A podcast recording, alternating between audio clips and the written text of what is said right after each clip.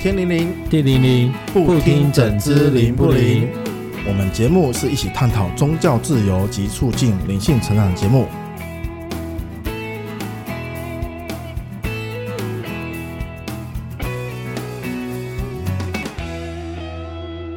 大家好，我是徐峰。大家好，我是吉米。最近啊，有一个朋友问我说：“奇门遁甲它到底是什么东西？”嗯，吉米，你有听过吗？奇门遁甲其实我也很好奇，就是在生活中都会有听到一些，哎，这个是奇门遁甲，那个是奇门遁甲，那到底奇门遁甲是什么？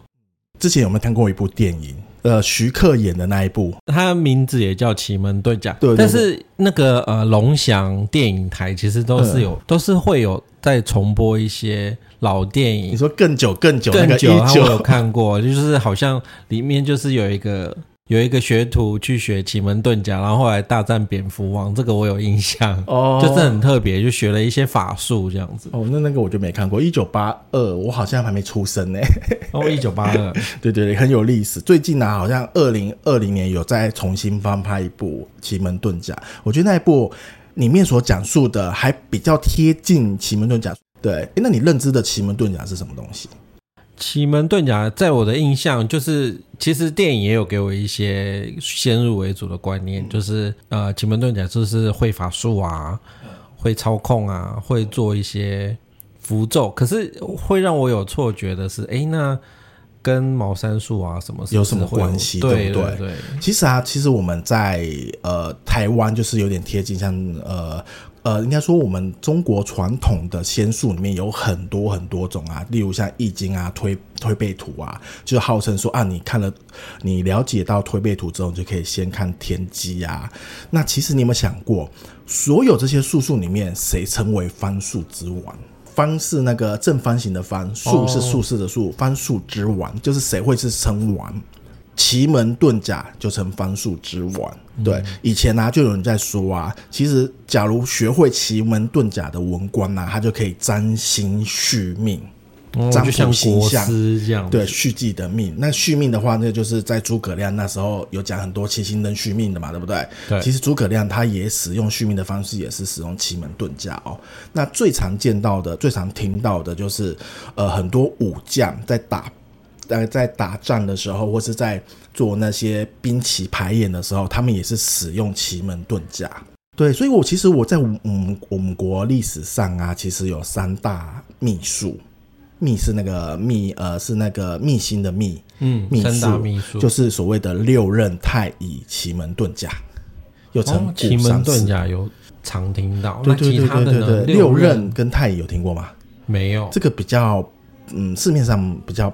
不不呃不常见，对六壬它其实是针对于呃所谓的一般民、一般人民或一般百姓，他们在占卜人事物啊，或是算那个民间万事的一些占卜的方法，有分大六壬跟小六壬。那、嗯、其实这个东西啊、呃、还蛮深的，对对对，那没有关系。哦，以占卜为主，对，以占卜为主，而且属于民间百姓。嗯、那另外那个太乙原原原始名称叫太乙神术。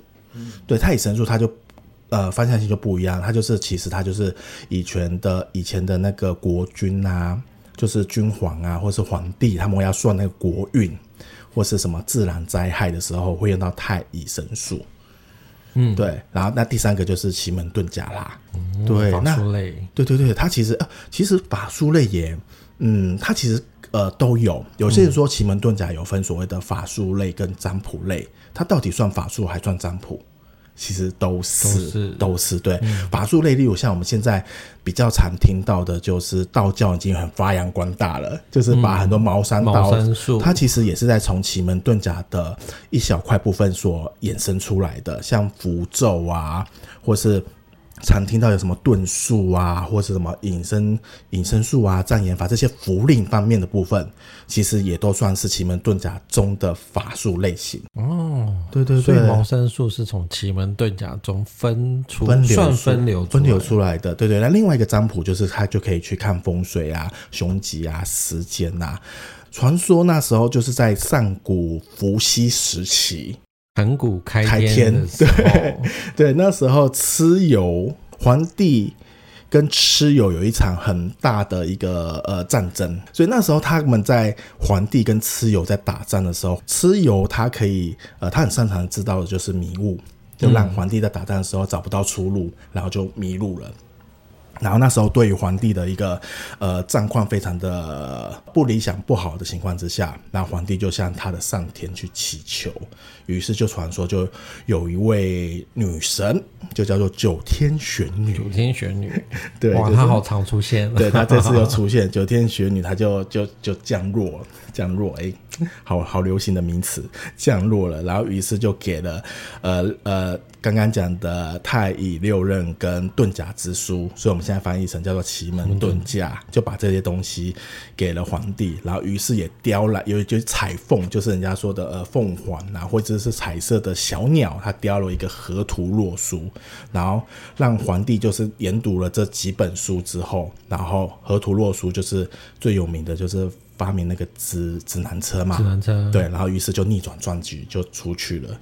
所以那时候啊，呃，这一段的历史记载啊，其实可以最早有纸本记载的部分是在北宋的时候，有一本书叫做《烟波调收歌》的这个部分有记载，然后很文言文哦，我念给你听哦，叫做“神龙附图出若水，彩凤贤书碧云里，因命丰厚演成文，遁甲奇门从此始。”哇。哇！就感觉没有考过文的感觉，饶舌，对对对对对对。的一个典故。其中第一句就提到是“神龙附土出若水”啊，这个哎好像藏蛮多东西在里面，对，神龙就号称它就是一匹神的马，嗯、所以它不是它不是 dragon，不是龙，它不是龙，它不是白龙，也不是黑龙，就是它就是一匹神神兽，就是一匹马，它就从那个河道里面跑出来，然后号称说就是他一匹马的身上有那个图腾。就把那个图腾，当时就皇帝看到，就把它拓呃，就等于等于是拓印下来之后，这个图腾就变成了河图。然后在树林边有一只乌龟爬出来，然后乌龟的背上有一些图腾，然后把它拷贝出来就若书，所以就最常听到就是河图若书。嗯，对，所以其实有人有讲啊，其实门遁甲呃也是从河图若书里面所衍生出来的。哎、其实后面。呃，说一说也算了，因为河图洛书它其实在中国的一些很多占卜或命相里面，它都是所谓用河图洛书或是用天干地支的部分去做衍生的嘛，再用各自的一套呃推演方式去命所谓的命理啊、占卜之类的。对对对，所以它的记载其实就在《烟波调收歌》。对，只要睡不着人可以去听看看《烟波调收歌》。对、嗯、对，调少少歌。对对对，好。于是他讲到皇帝，所以他拿到了这本这这些经书之后啊，就他就命那个丰厚，就是一个人，就是他爱将，他就是是去演绎这些天书啊，去做一个整理。好，那整理的过程中，就他呃，我们现在一年有三百六十五天嘛，对不对？然后一天有十二个时辰嘛。时辰，时辰就是呃，一个小时，子丑寅卯辰巳午未的，哎，是吧？对？没错吧？时辰就是这个吧。然后，所以啊，其实奇门遁甲那时候在丰厚的那个整理之下，就呃，每一个时呃呃，每一个奇每一个时辰都是一个奇门局。嗯，对，所以一天会有十二局。好，所以那时候皇帝在整理这个奇门遁甲的时候，那时候呃，最早最早最早的时候是有四。千三百二十个局，就是三百六十五天乘以十二个局。哦，很恐怖哦，这个局很恐怖，就感觉像是我们排紫微斗数好了，嗯、可能有呃，可能要排那个四千三百二十个局才可以去去去演算这样子，四千三百二十个。二十个时辰，所以我们那时候在皇帝所传承下来的奇门遁甲有四千三百二十个奇门局。那个局是指起盘的局哦，起盘起始的起，我开始的起盘的一个局，嗯，所以这个起盘局就有点像是我们在，呃，换一个说法好了，《易经》中的八卦不是有六十四卦吗？对，它就有六十四个局，那所以奇门遁甲总共是有四千三百二十个局，所以要背四千三百二十个不同的排列组合方式，哦，好哦，非常多，对，然后那时候啊。这个奇门遁甲之后，后续传到了一个非常有名的人物，叫做姜子牙。啊，最近很夯的那个。对对对，你有看吗？封神榜第一部《朝歌风云》。对，哦，这个超夯的，这个二零二三年的必看的一部一部一部电影，那个四 K 的，其实蛮好看的。其实那时候他的皇帝就传给了姜子牙，然后姜子牙就把它剪成七十二局，哦，就很多了，你有没有出来？呃，所以从呃四千多局减到了所谓一千零八十局，到到姜子牙的七十二局。姜子牙他主要他是运用现在最多的所谓的呃时节跟时期，例如像什么冬至啊这种东西的，啊，它就利用这种方式去把它的局数变成七十二局，就变成比较少，就变成阳遁、阴遁各三十六局。然后之后啊，姜子牙就把这七十二局再传给所谓的黄石公。黄石公对，在石头上，然后丢鞋子，然后某人跑去捡。那时候捡了鞋子之后，黄石公不是给张良一本书？对，就说你学了这本书之后，你就可以为刘邦去治理天下。所以那时候黄石公传给张良的时候，传到我们现代最简易的一个方法，也是现在在运行的，就是十八局。十八局就所谓的阳遁九局跟阴遁九局。这个很特别，它从三百六十五天每一个时辰都是一个局，哎，那它减到七十二个局，三也也减减的非常多。现在就是变成说，哎，七十二，然后后来再减到成，好，黄石公传给张良就传十八局，所以后续啊，其实有个历史人物用这个十八局真的是呼风唤雨，电王人物都会出现的，你一定会有听过。嗯，汉朝末年诸葛亮。哦，听过了，对不对？有有有。诸葛亮不是有火烧博望坡吗？对对嘛，然后还有什么火烧赤壁嘛，嗯、还有借东风啊。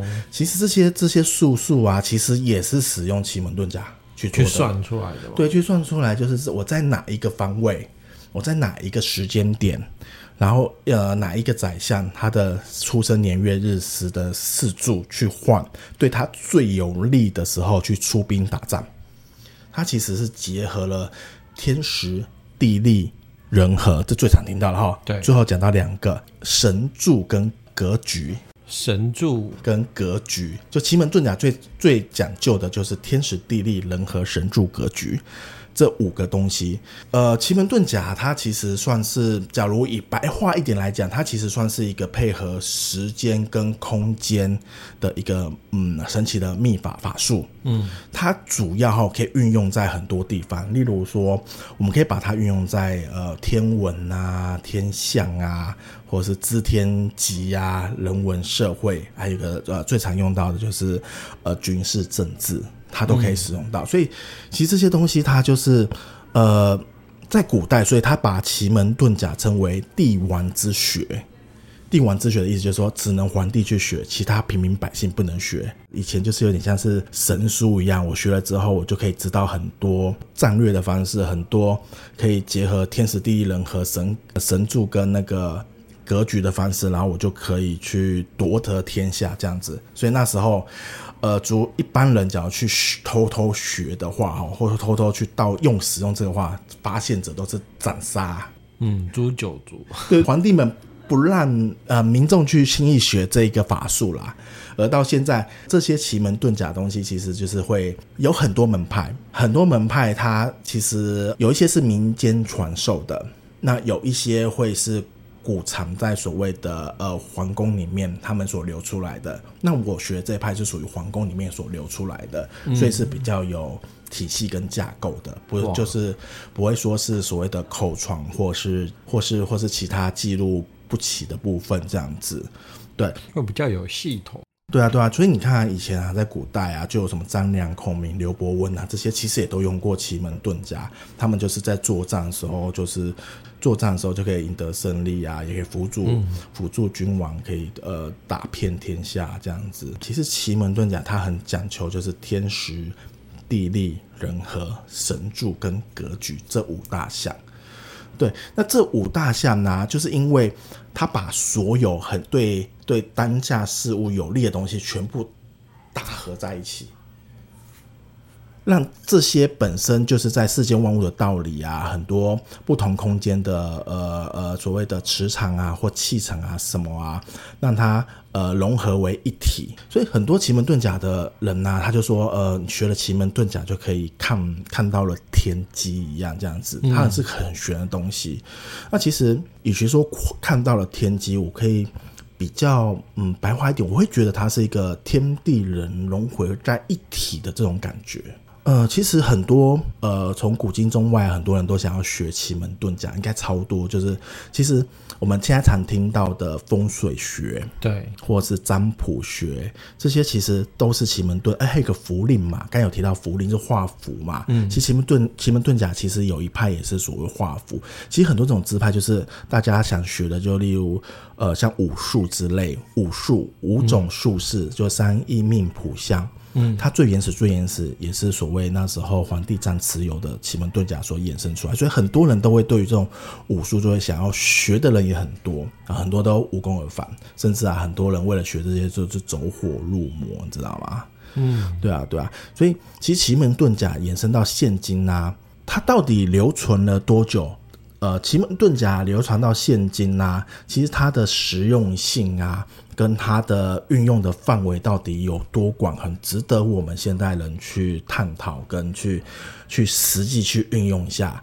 而且，其实学奇门遁甲最需要的就是恒心跟耐心。因为它要学的东西实在是太多了，非常非常涵盖的范围也很广。对对对对，你其中拿出一小项出来，你就可以去发扬一个很大的学问，或者你可以去创一个自己的独立的门派或独立的派系，拿出来就可以直接去去运用的非常的就是活跳跳这样子。对，好，那我们这一集啊，就是先跟大家初步的先了解奇门遁甲它的由来跟它的典故，我们节目就到了尾声喽，跟大家说声拜拜，拜拜。